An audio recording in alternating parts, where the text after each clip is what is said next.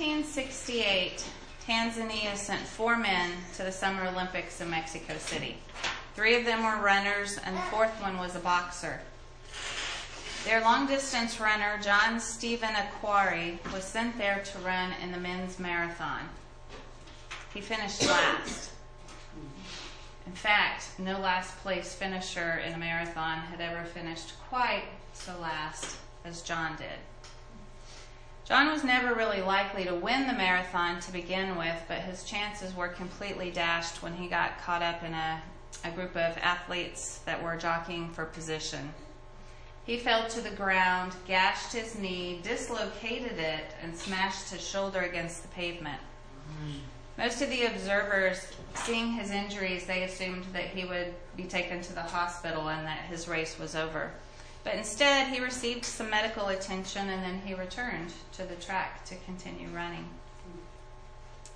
His pace, of course, was much slower after that, but his resolve to complete the event remained intact. 18 of the 75 starters had already fallen out of the race, and he was determined not to end up among the ones that had been disqualified. By the time he reached the stadium, he was limping badly, and the bandage around his leg was flapping in the breeze. But more than an hour after all of the other runners had finished the race, John crossed the finish line in last place, cheered on by only a few people that had stayed in the stadium after the sun went down. Later, he was asked why he'd kept running, and his response continues to speak to us today. "My country did not send me 5,000 miles to start the race," he said. "They sent me 5,000 miles to finish it." Ladies, God doesn't just save us to start our race. He saves us to finish our race for our good and his glory. There is a race that is set before us, and we are to keep running all the way to the finish line. There are 3 parts to every race: a beginning, a middle, and an end. Most people will agree that the toughest part is the middle. At the beginning, the runners have a lot of adrenaline, plenty of energy, and lots of enthusiasm. They think, "Hey, I can do this." But as the race wears on, fatigue sets in, and they start to grow weary. It's been a while since the race began, and the finish line still seems like a long way off. So every step they take starts to feel harder than the one before. But finally, they sense the end is drawing near. The finish line is just up ahead, and they get that merciful second wind that propels them on to the goal. Christian life can be like that too. So for those of us in the middle of the race, what can keep us running? Same answer we've had to all of the questions we've asked this weekend. The answer to the question again is not so much a what as it is a who. Turn back to Hebrews 12, and this time we're going to look at verse 3.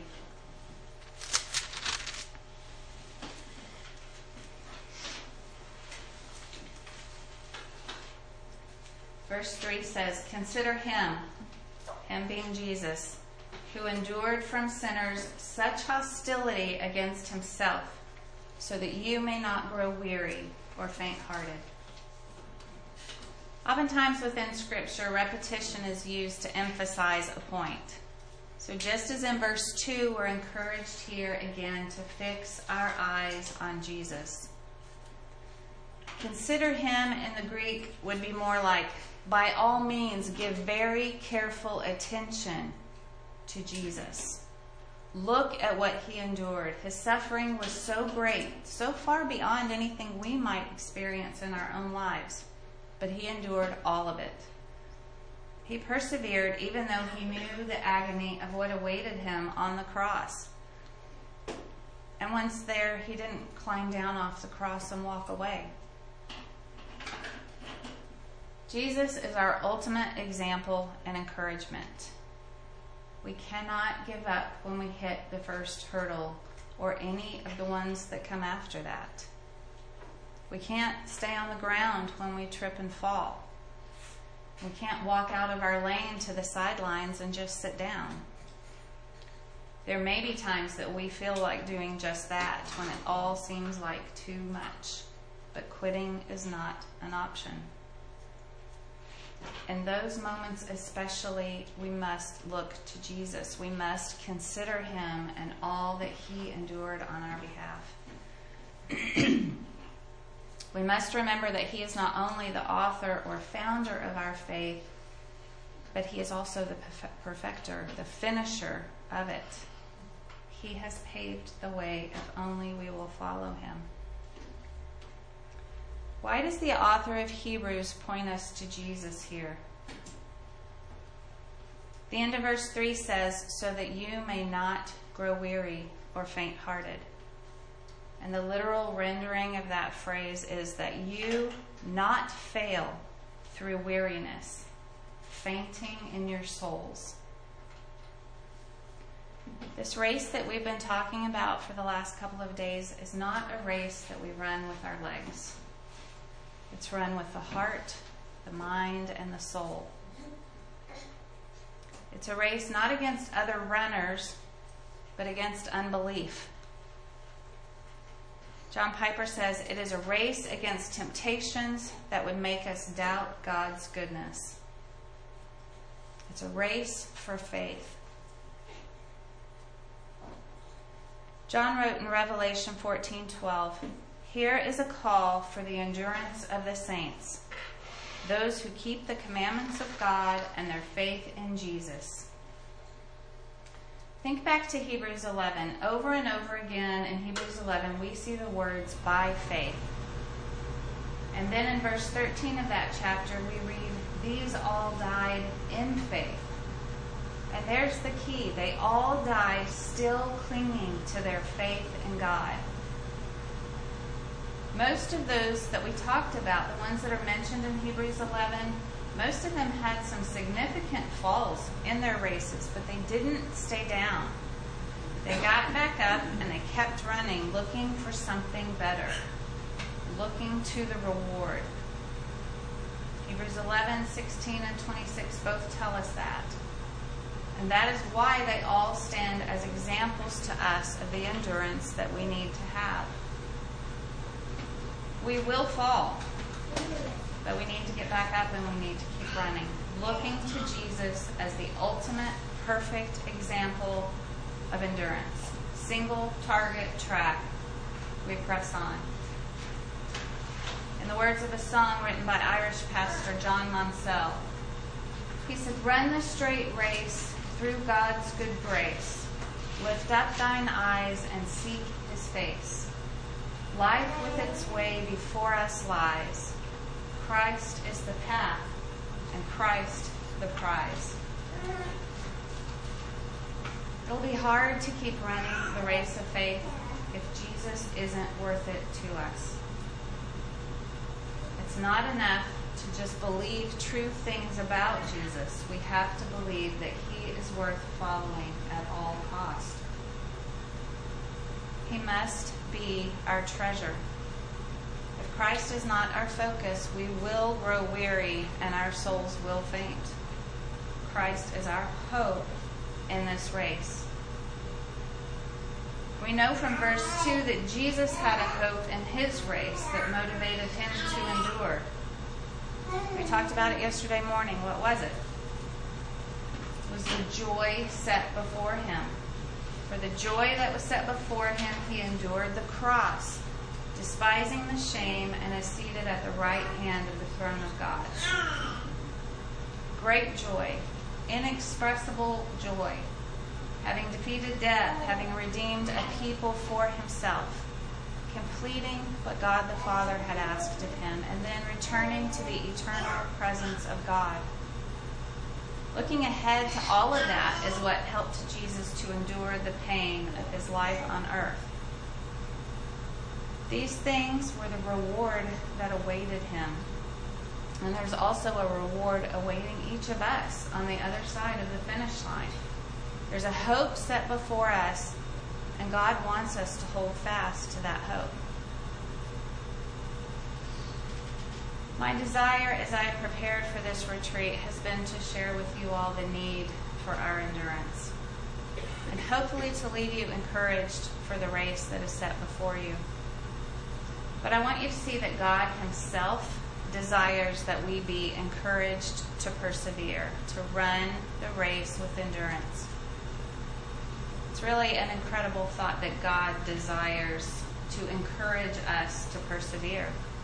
But that's really what everything that we've talked about since we got here. It's all of God's word points to that. All of God's word is meant to encourage us to do that very thing. But when we really think about it and really let that thought sink in, that God desires to encourage us, it can really help us see God's love for us in a new way. Flip over to Hebrews chapter 6. If you haven't figured it out by now, Hebrews is really such a rich book. There is so much good in here, so full of treasure.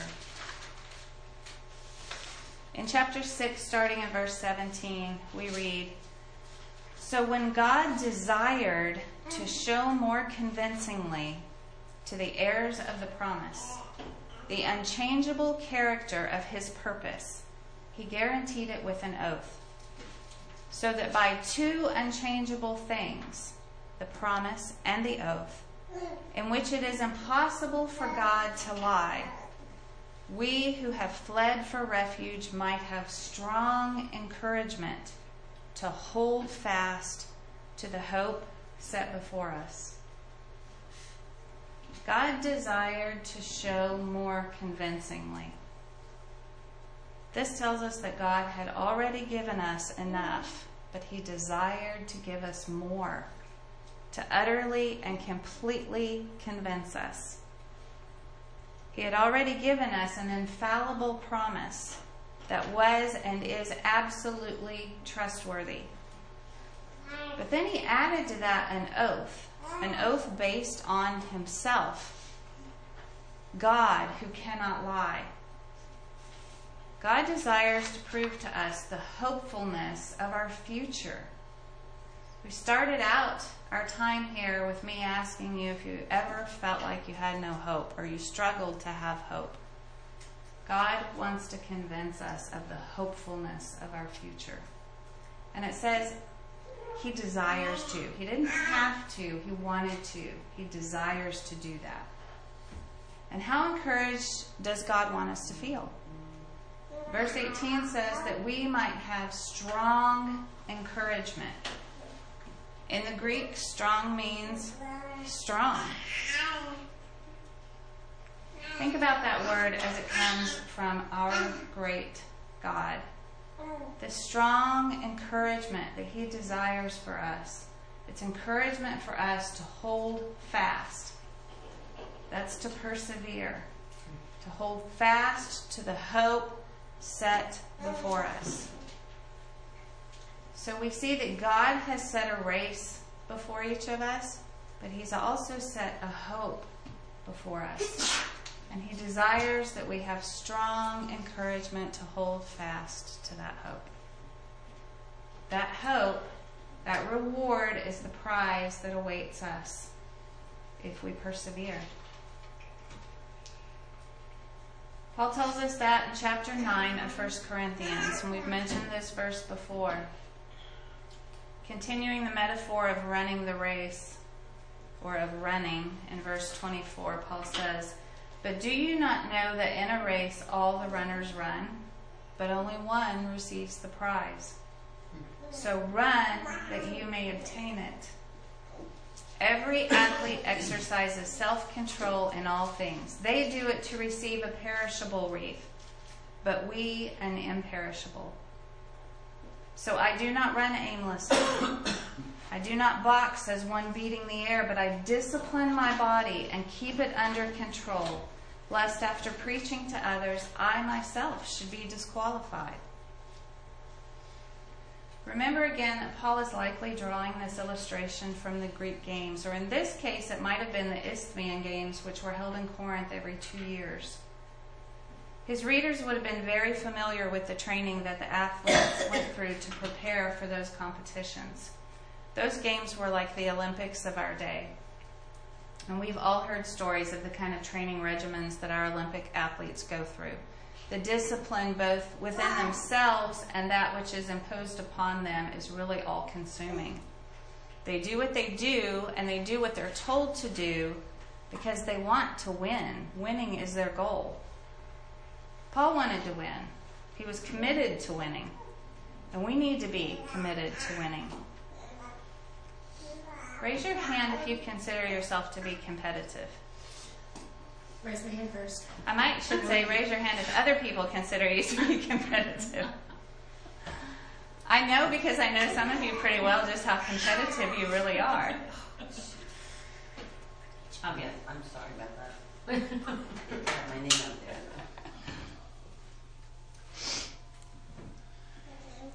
there. Much of my adult life has been lived in a house full of competitive people. And I've always said that our kids get it from their dad. I have never really seen myself as competitive. I do like to win, and I don't like to lose, but it's a game, right? I mean, how important is it? But studying for this weekend has really made me rethink this whole idea of being competitive, because the Christian life is not a game. Paul wanted to win it, and as I shared with you guys Thursday night, I desperately want to win it. I want to win at this race. But there's one thing to note here. Paul says, all the runners run, but only one receives the prize. The reason there's only one winner in this race is because each of us run our own race. We don't compete against one another. We aren't running or competing against other runners. Our competition is against Satan. It's against the pull of our own flesh. Scripture calls it the lust of the flesh, the lust of the eyes, and the boastful pride of life. And then there's the pull of society and our culture. All of these things can be like a ball and chain tied around one or both of our legs, holding us back as we run. These are the things we have to fight against: Satan, society, ourselves, and the unbelief that we've spoken about. In fact, we don't run against one another. We need to help each other, like we talked about last night. We need to help each other to cross the finish line arm in arm if necessary. That's why Hebrews 3:13 tells us to exhort one another every day, that we may not be hardened by the deceitfulness of sin. Our encouragement to one another in this race to obtain the prize is essential. Back to 1 Corinthians 9, Paul has just said, run that you may obtain it, to obtain the prize. Then in verse 25 he says, every athlete exercises self-control in all things. They do it to receive a perishable wreath, but we an imperishable. Paul says here that the athletes do what they do to obtain a perishable wreath, one that's going to burn. It's not going to last. But we run with endurance to obtain an imperishable prize, a glorious reward, one that will never perish but will last for eternity. Paul says here in verse 25 that in order to do this, we must practice self-control in all things. And that takes us back to Hebrews 12:1, where we were exhorted to lay aside every weight and the sin that clings so closely. It's the same idea. We cannot indulge in anything that hinders us in the race, whether it's good or bad. If it impedes our growth in godliness, we need to lay it aside. Both Paul and the author of Hebrews were convinced that it is all about a total commitment to win. It is those who truly commit to the race that will win in the end. Paul also says in verse 26 that he doesn't run aimlessly. He has his eye fixed on the treasure, and his treasure is Christ. Our example is Christ. Our aim is Christ, our goal is Christ, and our reward is Christ. The race is more is about more than our faith. It's about the object of our faith. Paul didn't run without aim. He ran to Jesus. Can you imagine a race where the runner ran without aim, where he just ran willy-nilly wherever he wanted to go? That would look kind of ridiculous, and it would be really hard to determine where the finish line was in a race like that. He'd be running like he really didn't care anything about winning the race. And sometimes that's how we act. We act like we don't really care all that much about winning the race. John MacArthur writes, "This is why the armor of the Christian begins with the belt of truthfulness, which is sincerity. If you don't care about winning the battle, you're not going to win. Above all, in any kind of conflict must be the total desire to win." Now, Paul knew this, and he had this kind of determination. He never pursued comfort. He never pursued money. He never pursued popularity, respect, position, or the lust of his flesh. He pursued to win for God at all cost. And he says, "I even beat my body into subjection. I discipline my body. I restrict some of those things that are going to hinder my running, and I run that I might win." We have to care about winning the race. We have to care about running to win for the cause of Jesus Christ, and we have to care about it more than we care about other things. Jesus Christ must be everything to us. It can't be something that we just add to our already busy schedules on Sunday morning.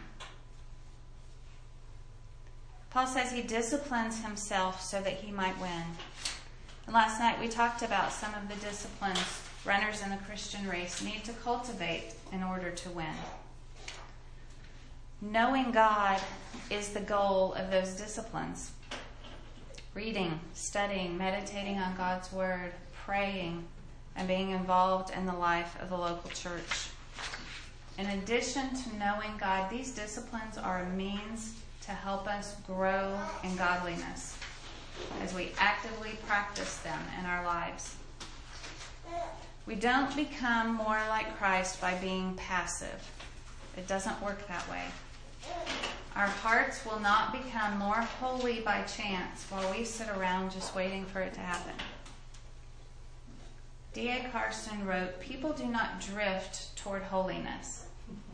Apart from grace-driven effort, people do not gravitate toward godliness, prayer, obedience to Scripture, faith, or delight in the Lord. We drift toward compromise and call it tolerance. We drift toward superstition and call it faith.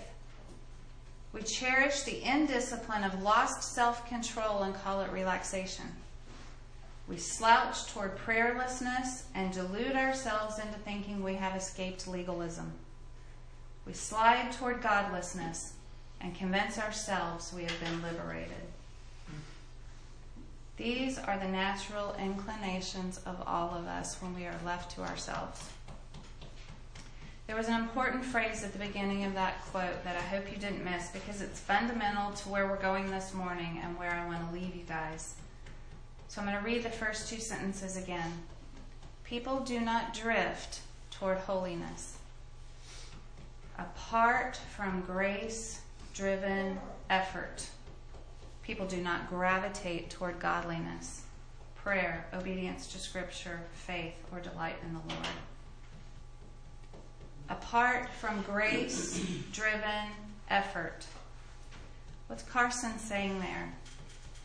He's saying that without God's grace impelling us to exercise these disciplines, we would not gravitate toward them on our own. God's grace is the impetus that causes us to get up in the morning and head to the spiritual gym, so to speak. Flip in your Bibles to 1 Timothy chapter 4.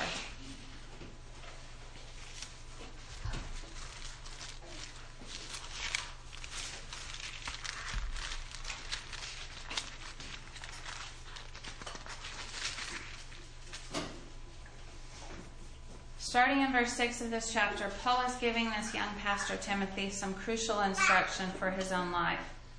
In Hebrews and in 1 Corinthians, we've seen the authors use athletic metaphors to describe the Christian life, and Paul does the same again here. In the second half of verse 7, Paul says to Timothy, "Train yourself for godliness." The word train is the Greek word gymnazo, and that's where we get our English word gymnasium from. It means to exercise vigorously in any way, either the body or the mind. Paul is calling Timothy to a spiritual workout. And he goes on to say to Timothy in verse 8, "For while bodily training is of some value, godliness is of value in every way, as it holds promise for the present life and also for the life to come." So Paul deems the spiritual workout more important than the physical, because it holds great value not only for this life, but for all of eternity. Now look at verse 10. "For to this end we toil and strive, because we have our hope set on the living God, who is the Savior of all people, especially of those who believe." For to this end we toil and strive. The end that Paul is talking about here is godliness. It's our sanctification. For our own sanctification, we toil and strive. Becoming like Christ involves a lot more than letting go and letting God. We cannot be passive in our pursuit of godliness. It doesn't happen that way. In the Greek, toil means strenuous labor or hard work, and strive is the same word that we get agonize from in English. It comes from the same root as the word race in Hebrews 12:1. These are strong words. What Paul is saying here is that training for godliness is not a cakewalk. It's not a cushy, low-impact workout. Spiritual disciplines call for serious commitment and a no-pain, no-gain effort. Training ourselves for godliness is serious work. It's a workout, a strenuous workout. But life is already busy, right? We all have our lives already filled with other things, whether we're married or single, working, homeschooling, taking care of our homes, raising children, whatever. Life is full. Then we're confronted with these disciplines that we need to cultivate, and it feels overwhelming. It can make the Christian life feel like an exploding day planner with a never-ending to-do list. So the temptation becomes that we see these disciplines as things we must practice in order to earn God's favor or to meet a certain standard of performance before God. The problem then becomes that we do these things, if we do them at all, we do them out of a wrong motivation, just to check off the list. And that kind of going about it in that way really stunts our growth toward godliness more than it aids it. Growth doesn't come from rigidly following rules. It occurs as our relationship with God grows and we learn to love Him more. And that happens as we spend time in His Word and through prayer, our communication with Him, we learn to submit our will to Him when we obey Him. It requires daily effort in the disciplines that we talked about last night. But the idea is not that we must do these things to earn our way across the finish line.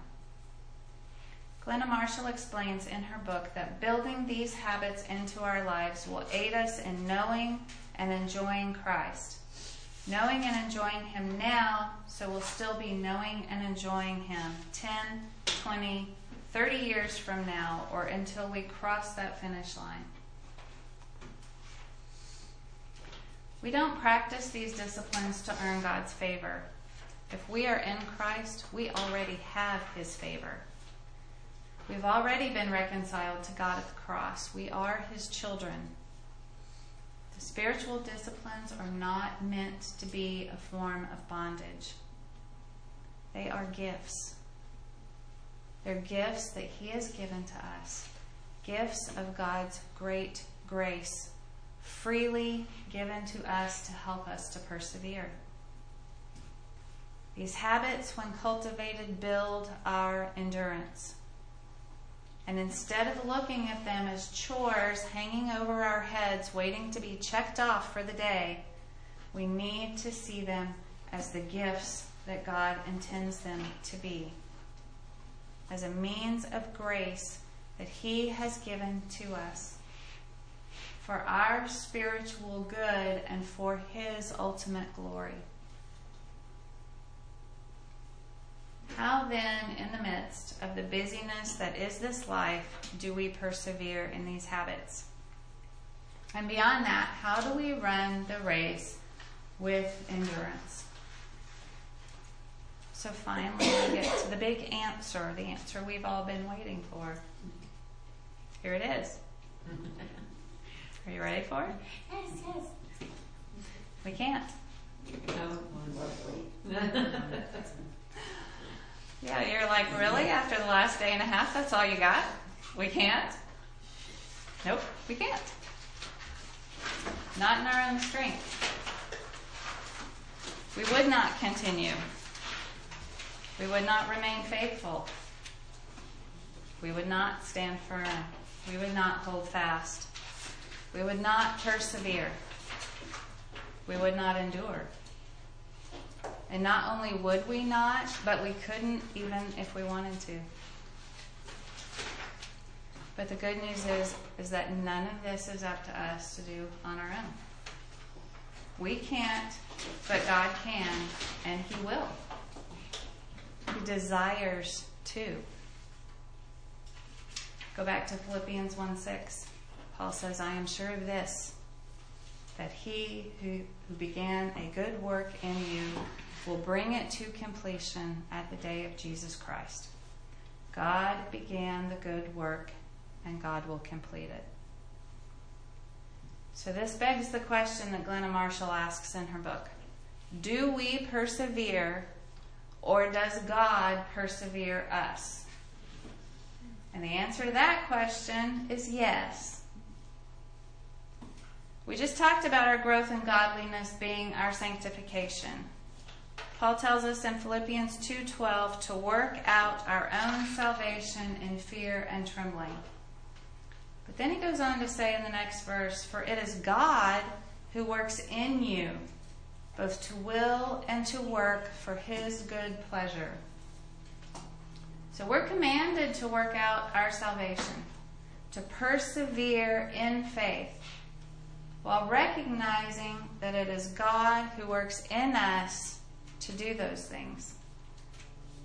Marshall says, any desire to be holy, any inclination to obey, any hope anchored in Him comes from Him and is initiated by Him.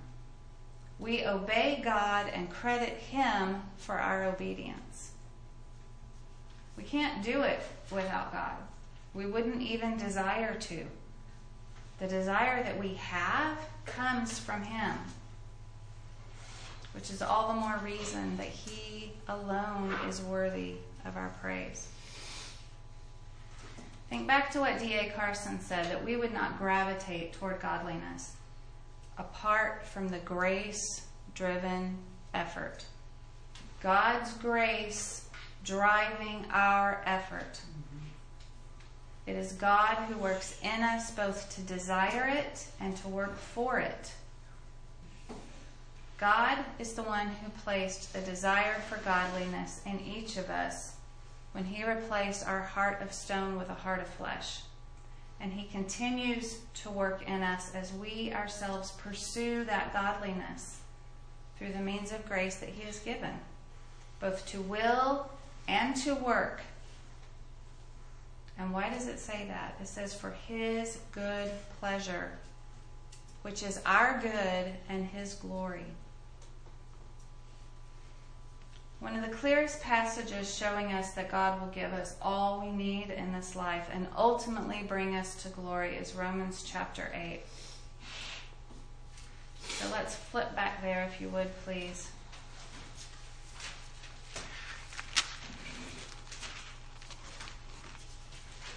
There is so much packed into this one chapter of Scripture.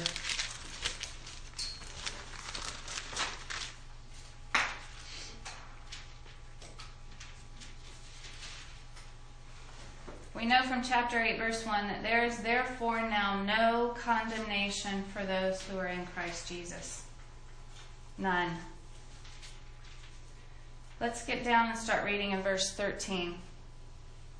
For if you live according to the flesh, you will die. But if by the Spirit you put to death the deeds of the body, you will live. For all who are led by the Spirit of God are sons or daughters of God. For you did not receive the spirit of slavery to fall back into fear, but you have received the Spirit of adoption, as sons, by whom we cry, Abba, Father. The Spirit himself bears witness with our spirit that we are children of God, and if children, then heirs, heirs of God and fellow heirs with Christ, provided we suffer with him, in order that we may also be glorified with him. Then Paul says in verse 18, For I consider that the sufferings of this present time are not worth comparing with the glory that is to be revealed to us. There's a lot of reassurance in that verse. These pains, these struggles, these illnesses, these heartbreaks, all of the suffering that we experience here, whatever it is, Paul says the glory of eternity with Christ will make all of this minuscule by comparison. And I don't say that to belittle what any of us might be going through here in this life, but we have a future hope that we must cling to, one that will one day make all of this make sense. Paul goes on to talk about the creation, all of creation groaning as in childbirth, waiting for the ultimate redemption of all things. He says in verse 24, For in this hope, the hope of eternal redemption, we were saved. Now hope that is seen is not hope, for who hopes for what he sees? I hope that sounds familiar. Remember Moses in Hebrews 11? That he endured as seeing him who is unseen. Moses' hope was in him who he could not see, but that hope gave Moses the strength to endure. Verse 25, But if we hope for what we do not see, we wait for it with patience. We wait for our hope with patience. Think back to yesterday morning when we talked about the Greek word for endurance, hupomene. We said this word carries with it the idea that our endurance involves patience, an active kind of patience, one that refuses to be deflected or distracted.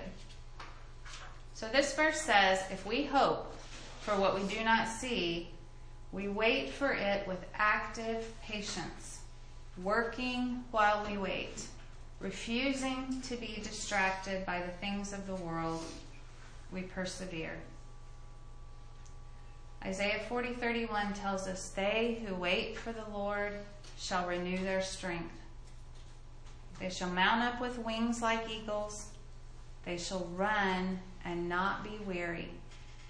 They shall walk and not faint. Those who wait patiently on the Lord will run and not be weary. I want you to hold on to that idea because we're going to come back to it in a little bit as we close this up. But let's go back to Romans 8. Paul goes on to tell us in verses 26 and 27 that we don't even know what to pray for as we ought, but the Spirit intercedes for us according to the will of God. Then he comes to verses 28 through 30.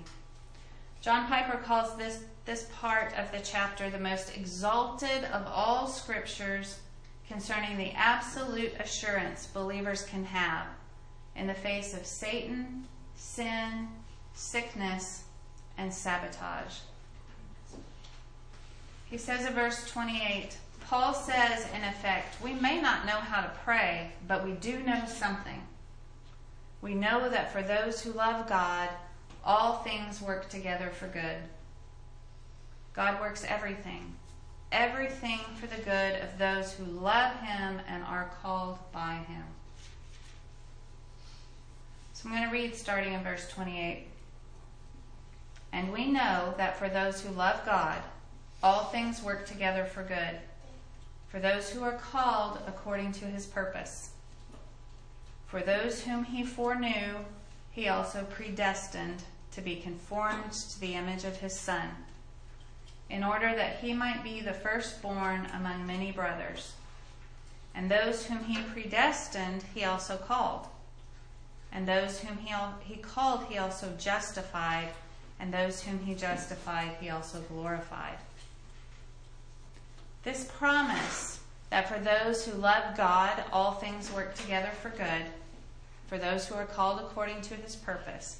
This promise, says John Piper, contains the entire commitment of God to do everything necessary for the eternal good of his people.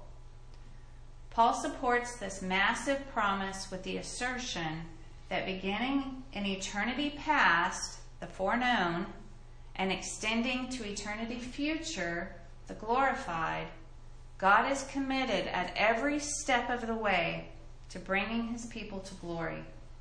Nobody falls out. Every foreknown one becomes a predestined one. Every predestined one becomes a called one. Every called one becomes a justified one. Every justified one becomes a glorified one. Few things could be clearer or more glorious. The mention of the called in this chain links back to verse 28, which is a promise to those who are called. That link, Piper says, helps us to see that what Paul is describing in this chain is the good he had promised in verse 28. God works all things for our good, and the good is conformity to Christ that we see in 29 and unfailing glorification in Romans 8:30. So our perseverance, our conformity to Christ, and our final glorification, our crossing the finish line, isn't up to us. As those who are called, God has promised our glorification.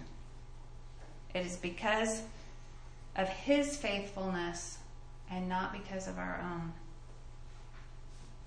Paul says to the Thessalonians in 1 Thessalonians 5:23 and 24, "May the God of peace himself sanctify you completely, and may your whole spirit and soul and body be kept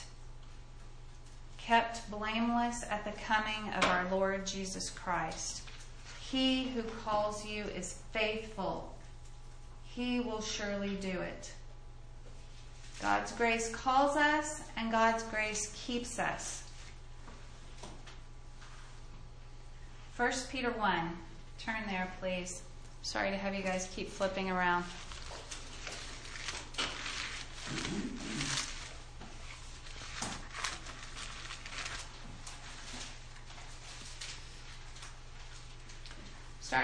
3, Peter writes, "Blessed be the God and Father of our Lord Jesus Christ. According to his great mercy, he has caused us to be born again to a living hope through the resurrection of Jesus Christ from the dead, to an inheritance that is imperishable, undefiled, and unfading, kept in heaven for you, who by God's power are being guarded through faith, for a salvation ready to be revealed in the last time." He says, "In this you rejoice, though now for a little while, if necessary, you have been grieved by various trials, so that the tested genuineness of your faith, more precious than gold that perishes, though it is tested by fire, may be found to result in praise and glory and honor at the revelation of Jesus Christ. Though you have not seen him, you love him. Though you do not now see him, you believe in him and rejoice with joy that is inexpressible and filled with glory, obtaining the outcome of your faith, the salvation of your souls. God has caused us to be born again. He has given us an eternal inheritance that he is keeping safe for us in heaven. He is guarding us through faith for that eternal salvation that is ready and waiting to be revealed. And Peter tells us we can rejoice now, even in the midst of trials and tribulations and suffering. Trials that are meant to test the genuineness of our faith. We can't see him, but like Moses, we persevere as seeing him who is unseen. All the way to that day when we will experience inexpressible joy in glory. And as it says here, the outcome of our faith, which is eternal salvation. Throughout the book of Hebrews, the author addresses the superiority of the new covenant over the old. God promised in Jeremiah 32:40, I will make with them an everlasting covenant. That's the new covenant. That I will not turn away from doing good to them. And I will put the fear of me in their hearts that they may not turn away from me. So the new covenant tells us that God will not turn away from us and that he will not let us turn away from him either.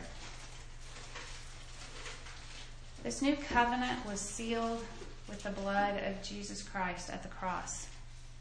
It's done. John Piper says, in the new covenant, our assurance rests firmly on the sovereignty of God over our own proneness to wander. He says, if you are persevering in faith today, you owe it to the blood of Jesus. The Holy Spirit who is working in you to preserve your faith is honoring the purchase of Jesus. God the Spirit works in us what God the Son obtained for us. The Father planned it. Jesus bought it. The Spirit applies it. And all of them infallibly. So if our perseverance is guaranteed, if it's already a done deal, why does every book, almost every book in the New Testament, include some reference or encouragement or even command to us to persevere, to endure to the end? Hebrews 3:14 says, for we have come to share in Christ, if indeed we hold our original confidence firm to the end. In other words, if we are faithful, if we persevere to the end, it will prove that we have a share in Christ. Glenna Marshall writes, faithfulness is expected from each of us, from day one of our salvation until the end of our sanctification. Everyday faithfulness feels ordinary because it should be ordinary for the believer. It's expected, but it must be fed every single day to thrive. Faithfulness to Christ recognizes the miracle of salvation, but not only the miracle of salvation, but that it continues all the way through the miracle of sanctification. We are dependent upon God's grace for both. Though we employ the tools he's given us to remain faithful to him, it is God's faithfulness that upholds our own. Perseverance until the end reveals that our profession of faith was genuine, that we really are children of God. And the opposite of that then is true as well. If we fail to persevere, if we do not endure to the end, we show that we never really were authentic children of God. that our faith was not genuine. But if we truly are his children, God has promised that nothing can come between us and eternity with him. In his book, Knowing God, J.I. Packer wrote, "Your faith will not fail while God sustains it. You are not strong enough to fall away while God is resolved to hold you." So as Marshall writes, God will do the work of perseverance while we do the work of persevering. We see a call to this in Hebrews 10:23. Again, it's one of our hortatory passages. Let us hold fast the confession of our hope without wavering. That's our persevering. Let us hold fast the confession of our hope without wavering. For he who promised is faithful. That's God's perseverance of us. But on that day when we finally cross the finish line and are with Christ for eternity, it won't be because of anything that we did. It will all be because of Christ's work on our behalf. It will be our great joy then, as well as it is today, to honor and glorify him with all that we have. Amen. This is what Paul looked so forward to when he told Timothy in his second letter to him. 2 Timothy chapter 4, verses 7 and 8. I have fought the good fight. I have finished the race. I have kept the faith. Henceforth there is laid up for me the crown of righteousness, which the Lord, the righteous judge, will award to me on that day, and not only to me, but also to all who have loved his appearing. The crown of righteousness, the reward that according to Revelation we can then cast at Jesus' feet and praise, knowing that we only crossed the finish line because he carried us across. So we press on. We persevere, looking forward to that day. We have much to anticipate. We talked about it before. All sorrows being wiped away. The consummation of the kingdom. Being with Christ forever. The unity of all tribes and tongues and nations. That's hard to imagine, especially in light of the racial turmoil that we've seen in our own country this last year. But what a glorious thought. But we aren't there yet. We're still in the middle of our race, the hard part. We're still running. And so we wait. We wait with active patience, just like we talked about earlier. Paul talks about waiting and patience in conjunction with perseverance repeatedly in his letters. To the Romans, he said, God will render to each one according to his works. To those who by patience and well-doing seek for glory and honor and immortality, he will give eternal life. He assured the Corinthian church that as they waited for the revealing of the Christ, God would sustain them, guiltless to the end. He went on to say, God is faithful, by whom you were called into the fellowship of his Son, Jesus Christ our Lord. Then Paul said to the Colossians, may you be strengthened with all power, according to his glorious might, for all endurance and patience with joy, giving thanks to the Father who has qualified you to share in the inheritance of the saints in light. The author of Hebrews agrees with Paul.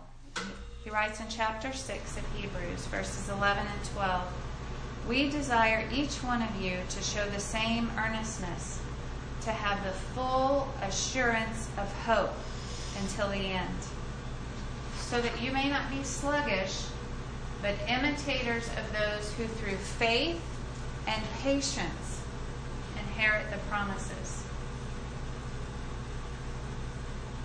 At the the beginning of the book of the Revelation, in chapter 1, verse 9, John says, I, John, your brother and partner in the tribulation and the kingdom and the patient endurance that are in Jesus, was on the island called Patmos on account of the word of God and the testimony of Jesus. John goes on to recount being in the Spirit on the Lord's day and hearing behind him a loud voice. The voice was that of Jesus, and he gave John words to write to 7 churches. Jesus commends several of the churches for their endurance. To the church in Ephesus, Jesus said, I know your works, your toil, and your patient endurance. I know you are enduring patiently and bearing up for my name's sake, and you have not grown weary. To the church in Thyatira, Jesus said, I know your works, your love and faith and service and patient endurance, and that your latter works exceed the first. And then to the church in Philadelphia, Jesus said, because you have kept my word about patient endurance, I will keep you from the hour of trial that is coming on the whole world to try those who dwell on the earth. I am coming soon. Hold fast what you have, so that no one may seize your crown. Jesus is coming soon. Looking around us, it's hard to think that he will tarry for much longer, but I'm sure people in other times have thought the same, and only God the Father knows for sure. But as we leave this place today and return to the daily busyness that we've talked about, the full lives that we all have, like the author of Hebrews says, let us not throw away our confidence, which has a great reward, for we have need of endurance. So let us be like the church in Philadelphia, keeping God's word about patient endurance and holding fast to what we have as we run the race that God has laid out for us.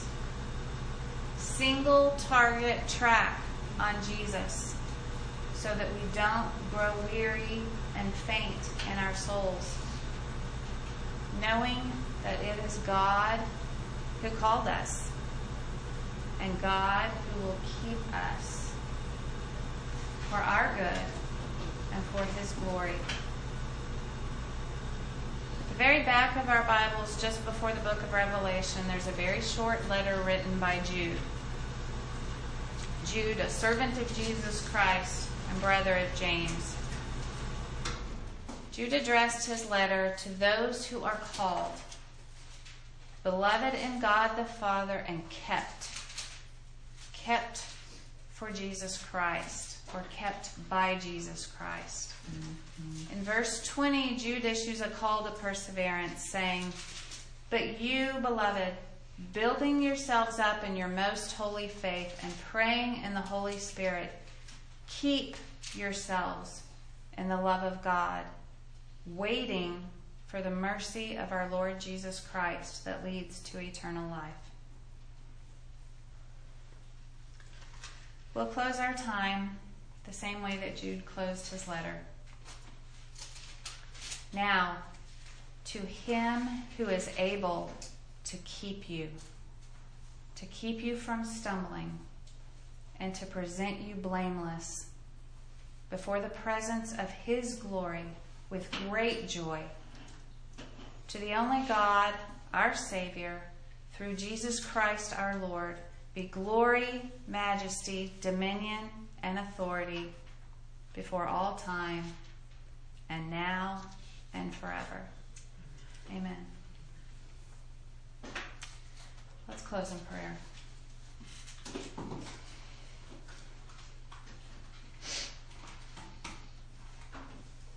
Dear Heavenly Father.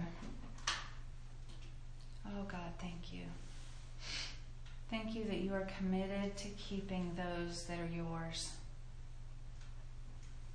Thank you, Lord, that we are not strong enough to fall away when you are so resolved to keep us. God, as we read at the beginning of this weekend, all of Scripture was written for our instruction. That through endurance and through the encouragement of the Scriptures, we might have hope. Lord, please take the Scripture that we have studied these past few days and use it. Use it in our lives to encourage us and to give us great hope for the future, Lord. Great hope as we persevere, hope in Christ and hope for Christ.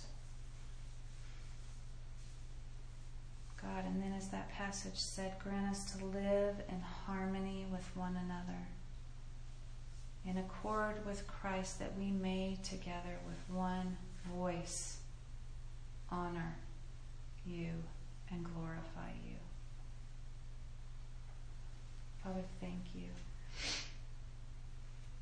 Thank you for this time that we've had together.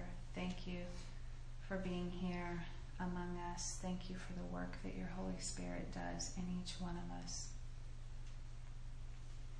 God, I pray for each one here that as we go our separate ways today, Lord, that your word would not return void, but would do its good work within each of our hearts and each of our lives to encourage us to press on, to continue, to remain steadfast, to persevere, to endure all the way, Lord, all the way across the finish line into your arms to be with you for eternity.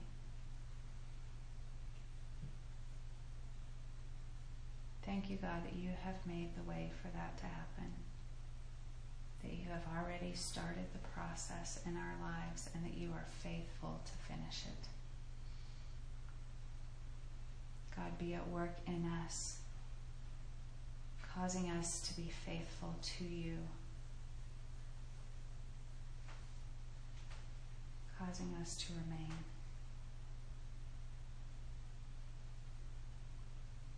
Father, I pray for safety today as we all travel. Thank you for your provision for each one of us, Lord. Thank you for your love for us. In Jesus' name we pray. Amen.